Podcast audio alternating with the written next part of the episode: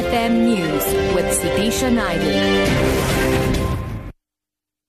It's 12 o'clock a day. The EFF leadership has called for maximum restraint during its Economic Freedom March, due to start from Mary Fitzgerald Square in central Johannesburg soon.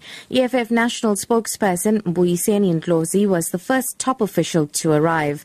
The party will march to the Reserve Bank's Johannesburg office and the Chamber of Mines in the CBD, and then to the Johannesburg Stock Exchange in Sandton. They'll hand over a memorandum of demands, which include regulation of the banking sector better pay for mine workers and economic transformation. Some members have told the SABC they're becoming impatient with the government of the day.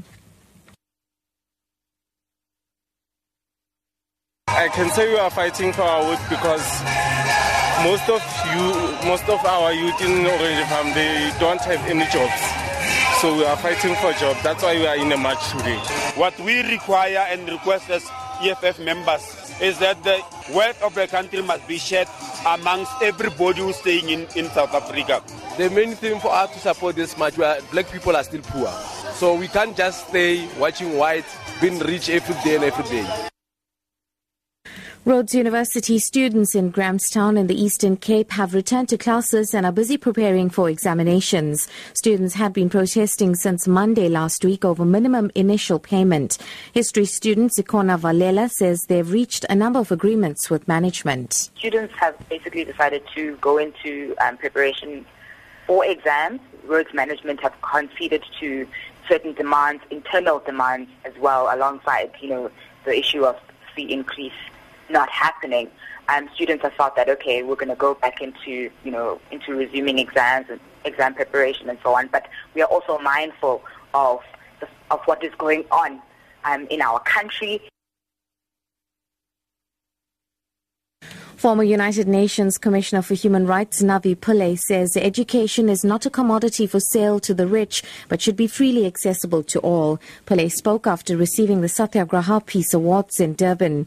The annual Mahatma Gandhi Awards are aimed at honoring outstanding leadership locally and internationally, while paying tribute to prominent people who have tirelessly com- uh, campaigned for justice and peace.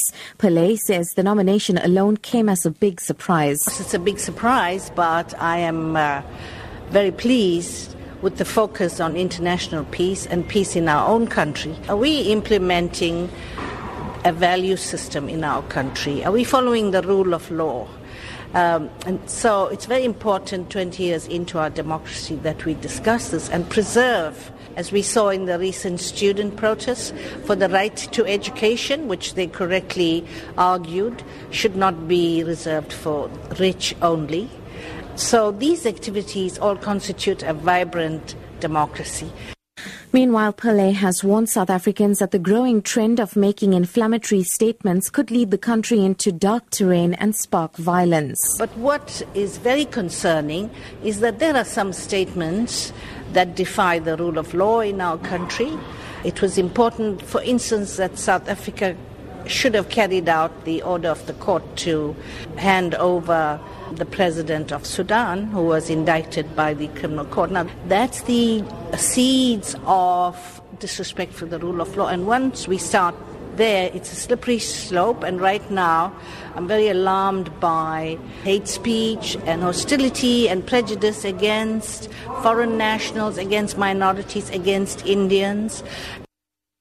And wrapping up, a 45 year old woman arrested for allegedly trying to smuggle a cell phone and a charger to Czech fugitive Radovan Krejcir at the Zonderwater Correctional Center has been released on bail of 3,000 Rand. The woman tried to smuggle the cell phone hidden in the sole of a shoe over the weekend. She was arrested when the phone rang. She's facing a charge of defeating the ends of ju- justice.